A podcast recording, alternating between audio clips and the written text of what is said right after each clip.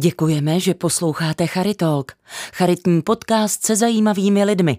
Pokud chcete podpořit aktivity Charita Česká republika, potom se podívejte na web charita.cz nebo do popisku epizody. Díky dárcům může Charita pomáhat už 100 let.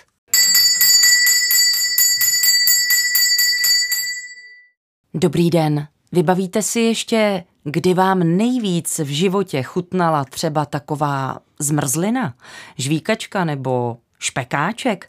Možná si to vybavíte, stejně jako náš dnešní host, který přesně ví, že čokoláda, kterou dostal roku 1945 ve Volini od amerických vojáků, kteří přijeli město osvobodit, chutnalo mu ještě v životě něco tak podobně skvěle a slastně?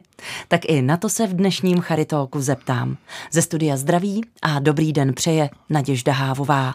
A zdravím i Zdeňka Žemličku, někdejšího dlouholetého ředitele uprchlického tábora v Bělé pod Bezdězem, zakladatele asilového domu Charity v Pražském Karlíně a pracovníka arcidiecézní Charity Praha, který má v současnosti na starost charitní hrobové místo na jednom z pražských hřbitovů. Vítejte u nás, pane Žemličko, dobrý den. Děkuji, dobrý den. Tak eh, ještě k té, ještě k té čokoládě. Vybavíte si po těch letech, jak tehdy na sklonku války ta čokoláda od amerických vojáků chutnala?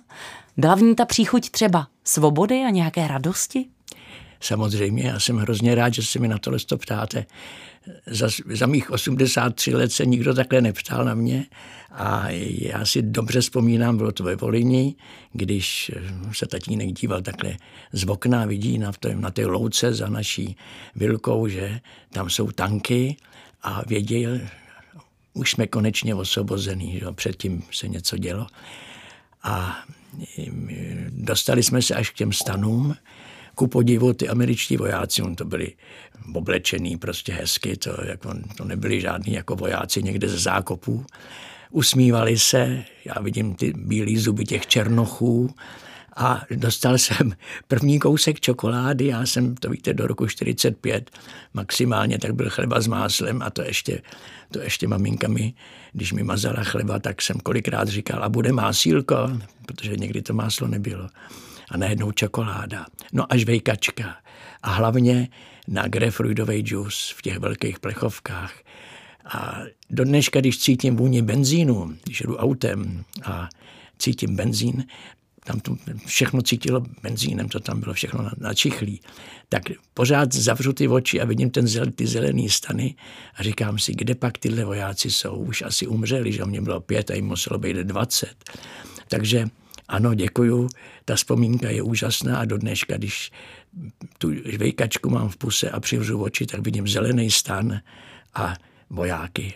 Jenomže toho svobodného času v nádherné jeho české volení jste si nakonec příliš neužil.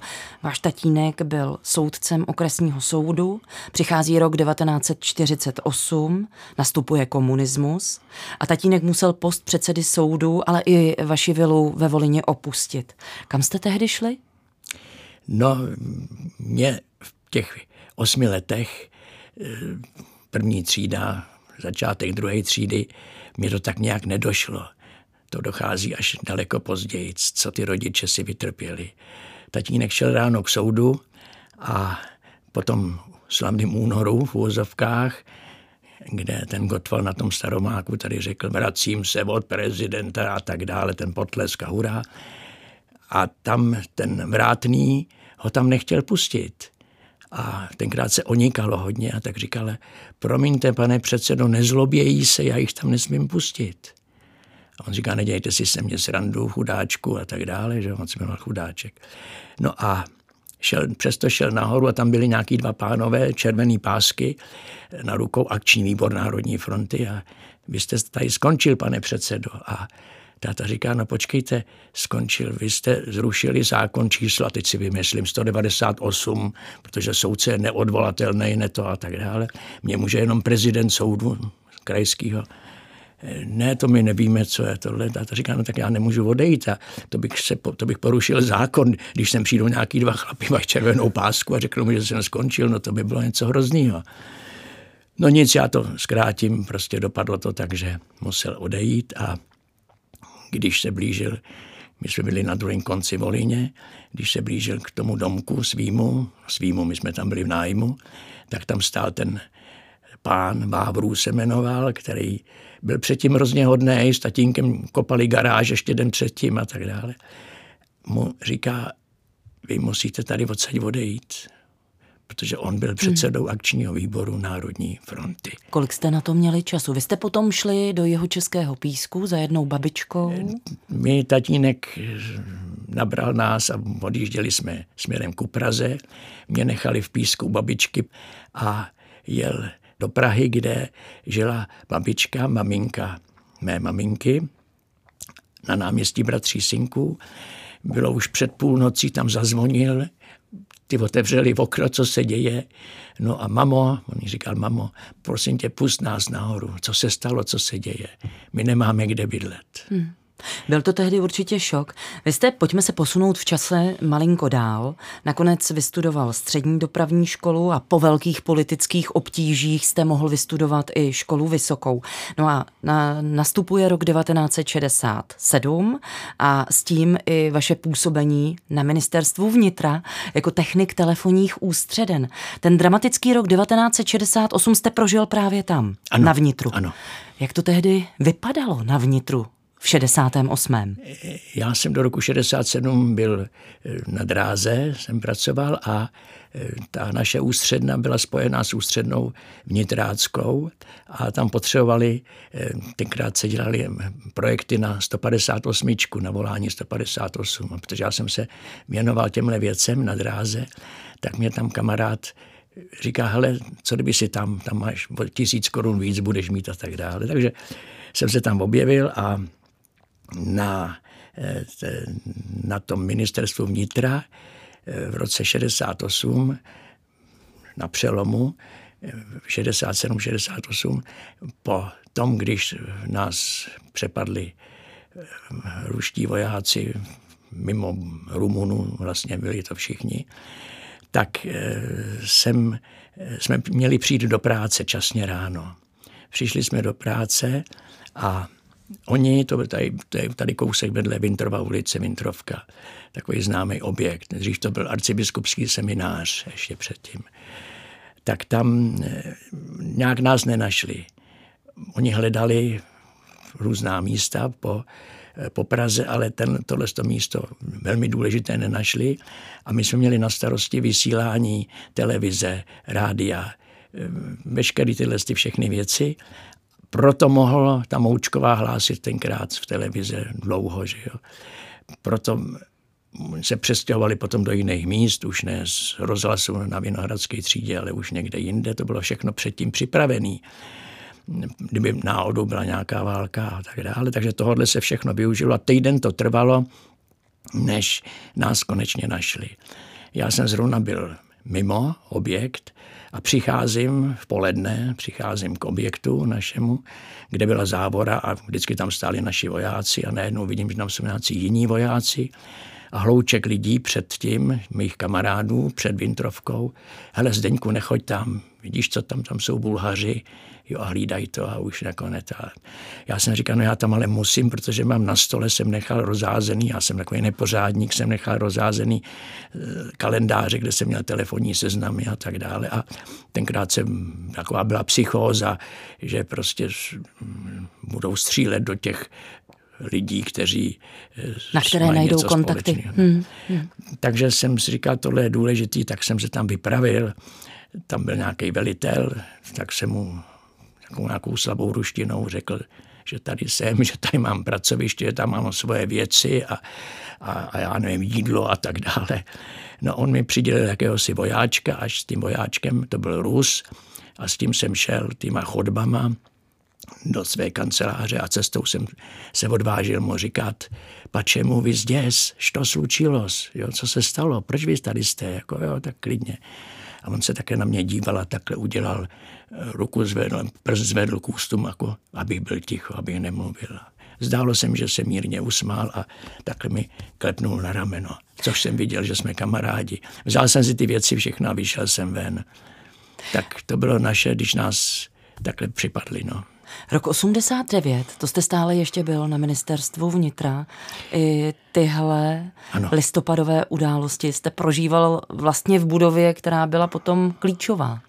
To byl pro mě nejdůležitější rok, proto jsem se pak mocnul v těch uprchlických táborech a na Charitě a tak dále.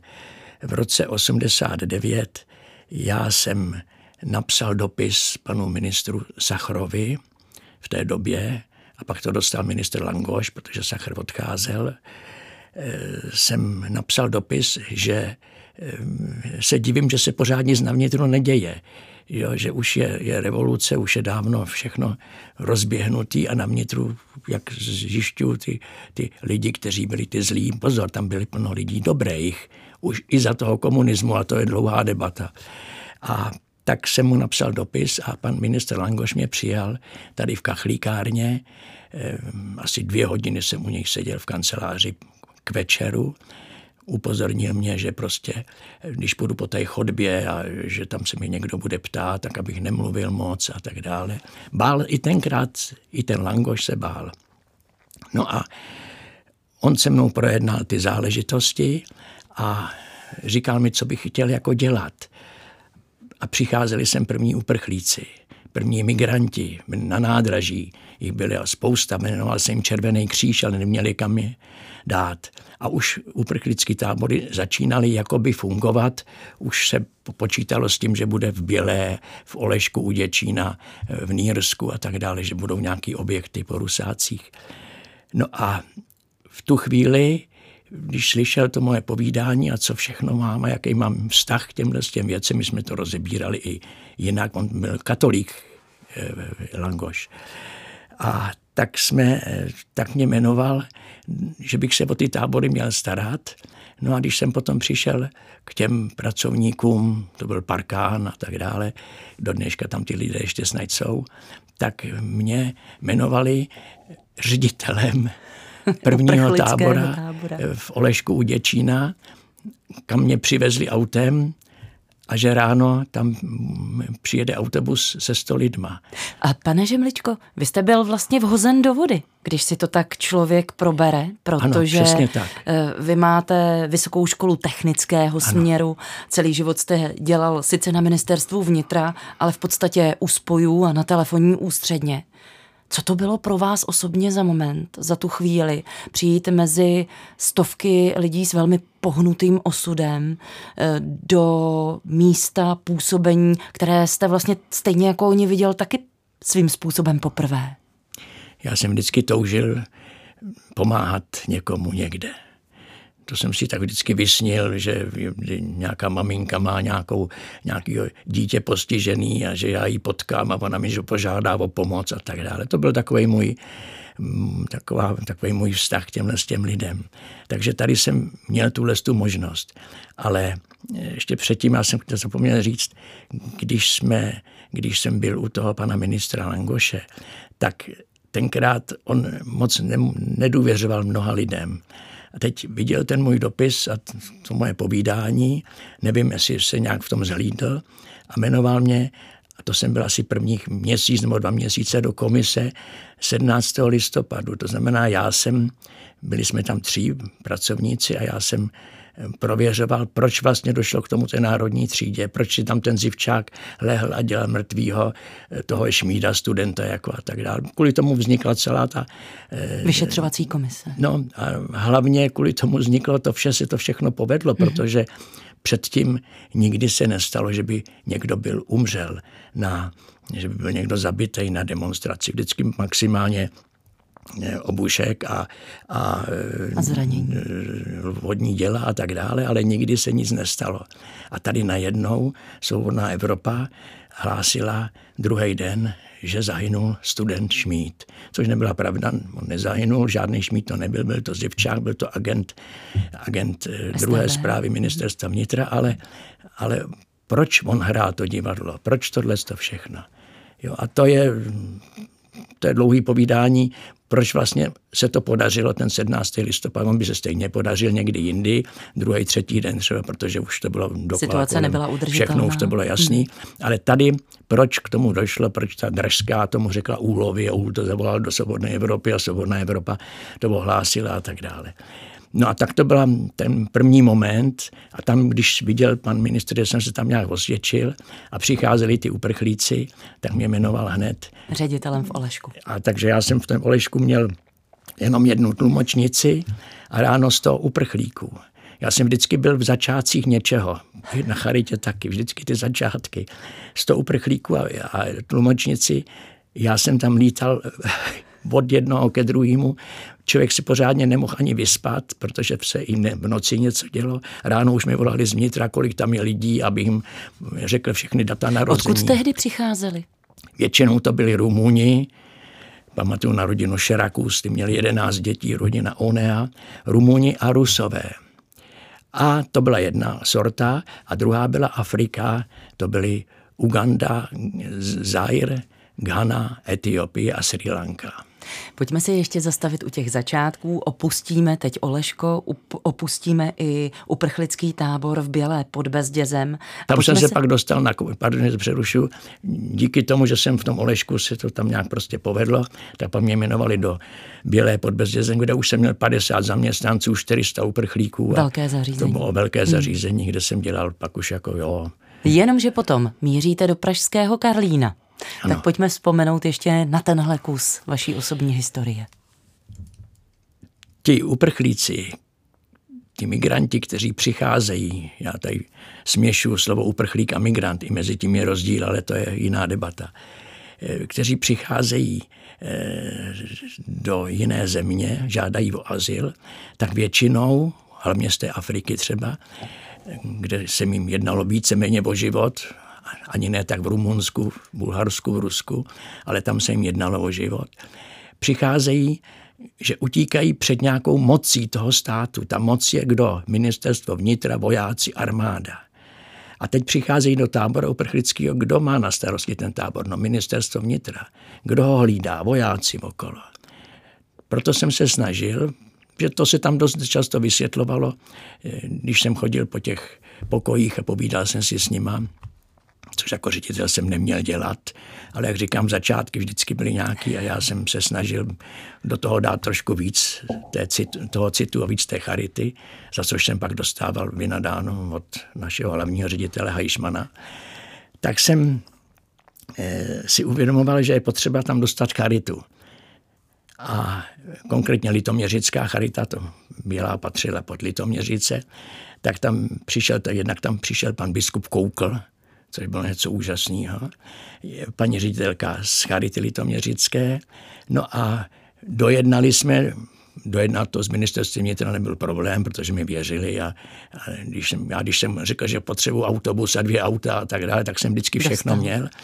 No a tak tam přišli eh, první pracovníci Charity, starali se o to zařízení, kde máme nějaké šaty, základní vybavení a základní potřeby. vybavení a tak dále byli tam i pracovníci, kteří mohli chodit po tom táboře a pobírat se ještě s nima. A, takže já jsem tam dostal tu charitu a díky tomu jsem potom, když už jsem viděl, že už tam eh, jsem už dlouho a že je nejvyšší čas se někam přemístit. Nastavili už takový jako hmm. i spory potom. Tak jsem si říkal, už jsem byl v penzi taky mimochodem, tak jsem si říkal, že bych tohle všeho měl nechat a věnovat se čistě té charitě. No a přišel jsem sem do Prahy za Karlem Trutnovským, to je ředitel arcidiecezní charity to byl v té době, v 96. roce. No a požádal jsem ho, on si mě prověřil, kdo jsem, co jsem dělal a tak dále a zjistil to, co zjistil. No a mohl jsem pracovat přímo hned v Londýnské, od toho dne hned v Londýnské ulici. A zase jsem, zase jsem začínal od začátku. Pak přišel ředitel eh, Jarda Němec, inženýr Němec, který má šéf arcidiecezní Charity Praha. Ten koupil v Karlíně první dům a ten dům ještě nebyl celý náš. Ten byl, byl náš, byl koupený a byli tam ještě eh, ubytovaní lidé, ale první patro už bylo volný No a řekl, tady Zdeňku máš a tady si to nějakým způsobem. A zase jsem začínal a já, protože už vím ty začátky, oni jsou všude podobní, tak jsem začínal zase stejně. Mohl jsem si dělat to, co jsem chtěl. Jak dlouho jste nakonec vydržel právě v Karlíně? Kolik let to dalo? Na arcidiecezní charitě jsem byl od roku 96 do roku 2016, 20 let, mm-hmm. ale v Karlíně jsem přišel tam, ten dům jsme koupili, tuším, že 99, 2000, 2001, 2, 3, v této době jsem tam byl a měl jsem na starosti. My, pak jsme vyplatili ty nájemníky, takže se ten dům zvětšoval v úvozovkách a já jsem tam už měl potom ubytovnu pro ženy, pro muže. Do dneška to tam je takhle. Jenže já jsem tam byl sám, byli nás tam maximálně jeden, dva jsme byli, střídali jsme se. Dneska je tam plno zaměstnanců, je to profesionálně vedený, hmm. je tam právník, je tam sociální pracovník, tohle. To je, to je úžasná práce. Jenomže vy jste eh, v podstatě, pane Žemličko, ze života charity nezmizel, protože vy se dnes aktuálně staráte o charitní hrobové místo. Co si pod tím mám představit? No, není to takhle úplně přesné, že bych se staral o hrobové místo. Jedna z mých starostí taky byla, když jsem ještě byl v Karlíně, v azylovém domě svaté Terezie z Lisie, Terezie Martinová, malá Tereska, jak se říká, tak jedna z mých úkolů, nebo z mých počinů bylo, zemřeli tam lidé, dva, tři, nikdo se o ně nemohl postarat, nikoho neměli a ti lidé eh, jsme se rozhodli, že je nějakým způsobem zabezpečíme ten pohřeb. A zajistíte hrob. důstojný odchod. A na to potřebujeme mít hrob a koupil se hrob tady v Praze na Vinohradském hřbitově, velký hrob, mramorový, krásný hrobka. Kdo, kdo v něm odpočívá? Je tam sedm asi Zesnulých. v té době. Mm-hmm. Já neznám poslední stav, jaký je, protože říkám, ještě dneska se o ten hrob už nestarám dneska, ale mám k tomu vztah, nějaký vztah. Hmm. a vím, že když eh, zavolám do Karlína, takže se určitě na tom dohodne, protože posledních, já nevím, před dvěma lety jsem dostal ještě nějaký úkol, aby se tam vyčistilo, aby tam byl nějaký nápis, tam je mimochodem moc hezký nápis, že eh, jsme se starali nebo staráme se, starali jsme se, provázeli jsme. Zde leží ti, které jsme, který jsme provázeli na poslední cestě. Já držím tady u, ve studiu, já držím tady ve studiu knížku Radka Gálise s názvem ano. Uvězněné duše. No a jeden ten článek, který je v téhleté knize, ten je také věnovaný vám a nese nápis Putování ve stopách pochodu smrti. Vy jste se před pěti lety vydal na výpravu právě po stopách pochodu smrti, který vedl z Helmbrechtcu a to do Volar. Co vás tehdy k téhle cestě inspirovalo? No, to bychom se museli vrátit tam do té Volíně, ano. kde v těch pěti letech skončila válka, kde jsem si prožíval poměrně nádherné dětství, tatínek u soudu, bydleli jsme v takové vilce. Nepocitoval jsem až na poslední dny války, kdy tam američani schodili jednu bombu na nádraží, kdy s maminkou jsme utíkali do sklepa, kdy jsem křičel, maminko, nezabije nás to a z té klenby padal, padal takový píseček. Mm. Kromě tohohle jsem nic jiného nezažil, pak už až ty američany, o tom jsme si tady povídali, žvejkačka, čokoláda a tak dále. A Potom jsem si uvědomil, já jsem jednou některým historickým věcem stran holokaustu hlavně.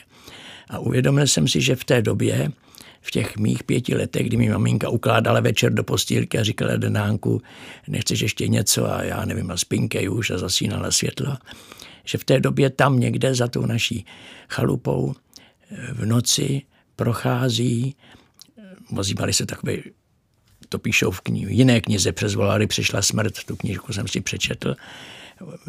Když oni šli ten pochod celý, tak se vozívalo takové šoupání, jenom oni už nemohli, tak se ten... Takže jsem si říkal, tam se vozívalo nějaké takový š, š, š.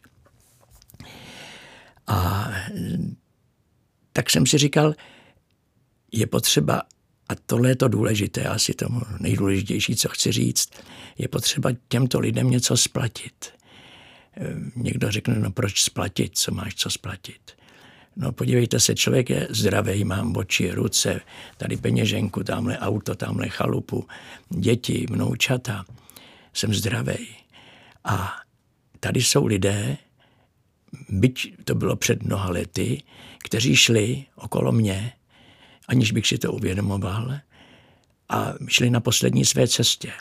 Šli z toho Helmbrechtu, těch pochodů smrti bylo nekonečný velké množství, že? ale byl konec války, přes celou Šumavu, Nýrsko, Hartmanice, Dobrá voda, Vltavice, Kvilda, až do těch volá, kde už je dostihla americká armáda, tak těch posledních pár už tak zachránili. A uvědomil jsem si, že je potřeba těm lidem, kteří neměli už vůbec nic, ani ten svůj život. Někteří byli bosy, byli zbytek sněhu, nedostávali jídlo. Jedině večer si mohli lehnout do nějakého příkopu, protože ty Němci taky potřebovali stán spát někde v tom autě. A ráno z toho příkopu, jako třeba v Hartmanicích, kousek pod Hartmanicema, taková byla stodola, tam si jich lehlo 50 a ráno jich stalo jenom 20 těch 30 byli, ty byli mrtví. A tak jsem si říkal, tohle bylo něco daleko ještě horšího než ten koncentrační tábor. Hezky o tom píše Viktor Emanuel Frankl, to je krásná knížka a přece říci životu ano se jmenuje. Že i v tomhle pekle na zemi se dá udělat e, malý ráj uvnitř v srdci. A tady ti lidé už neměli vůbec nic. Nemají ani hroby. My tady mluvíme o hrobu, eh, o hrobovém místě eh, pro charitu a tady jsou lidé, kteří tam někde jsou pochovaní. To byly sudety, víte, oni šli přes sudety, přes místa, kde žili Němci. Ty potom museli opustit ty vesnice při odsunu a jak říkáme slušně odsun, no to bylo vyhnání, takový zprostý vyhnání, ale to už Beneš a tak dále bychom si museli. Na Češ oni neměli nic a do dneška ani nikdo neví, kde jsou. Vy jsou jenom tu... některá místa, v Artmanicích je třeba jedno malé místo malé, malá na Kvildě, hmm. kde se na to vzpomíná. A pak až v tom, v těch volarech, kde mají jsou hezky pochovaní. Ale to už zařídili američani. Vy jste tu šumavskou pouť pojal jako vzpomínku na pochod smrti právě s modlitbou za více než tisíce lidských životů. Jak dlouho vám pouť trvala a na co jste, pane Žemličko, přitom myslel nejvíc? No tak tady jsme asi na křesťanské půdě, takže tam nevidím kříž, tak těch modlitev tam bylo eh, mnoho. A hlavně na těch místech, kde jsem viděl, že eh, je zbytek ty domorodci mi říkali, tady je nějaký zbytek eh, stodoly, tak tady asi pod tím jsou ty jejich kostičky. Takže tam jsem se zastavil a tam jsem se modlil. Víte, ten pocit, že jste možná v tu dobu jsem jediný na světě, kdo se modlí za ně. Jo, v tu chvíli jsem si říkal, to není pícha, ale říkal jsem si, pane Bože, já ti děkuju, že tady mohu stát, že mohu, a i kdyby teď zašlo pršet, nebo já nevím, co všechno možný, že mohu jim malinko něco vrátit. Protože tyhle věci my se ptáme pořád v životě, proč tamhle ten je slepý a proč tamhle to dítě je postižený. Neptejme se. Ptejme se na to, co nám to říká a co my s tím uděláme. Nemusíme zrovna rychle se věnovat těm lidem a dávat jim peníze a pomáhat jim. Ale uvědomit si, pane Bože, proč já mám všechno? A proč mi tady posíláš do cesty člověka, který nemá nic? To asi něco znamená. Já děkuju Bohu, osudu téhle chvíli, že mi poslala do cesty vás.